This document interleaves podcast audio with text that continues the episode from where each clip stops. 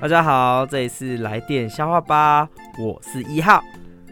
有一天呢，有一只熊和一只小白兔，他们在森林里的某处一起大便。上上到一半，熊哦，熊哦，他就突然侧头就问小白兔：“小白兔，小白兔，你上厕所的时候会介意毛沾到便便吗？”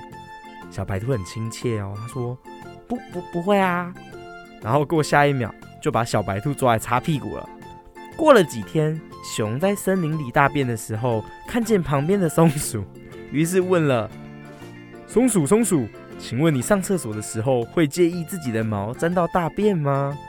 然后松鼠就回答：“林老师嘞，我就是三天前那只小白兔啊！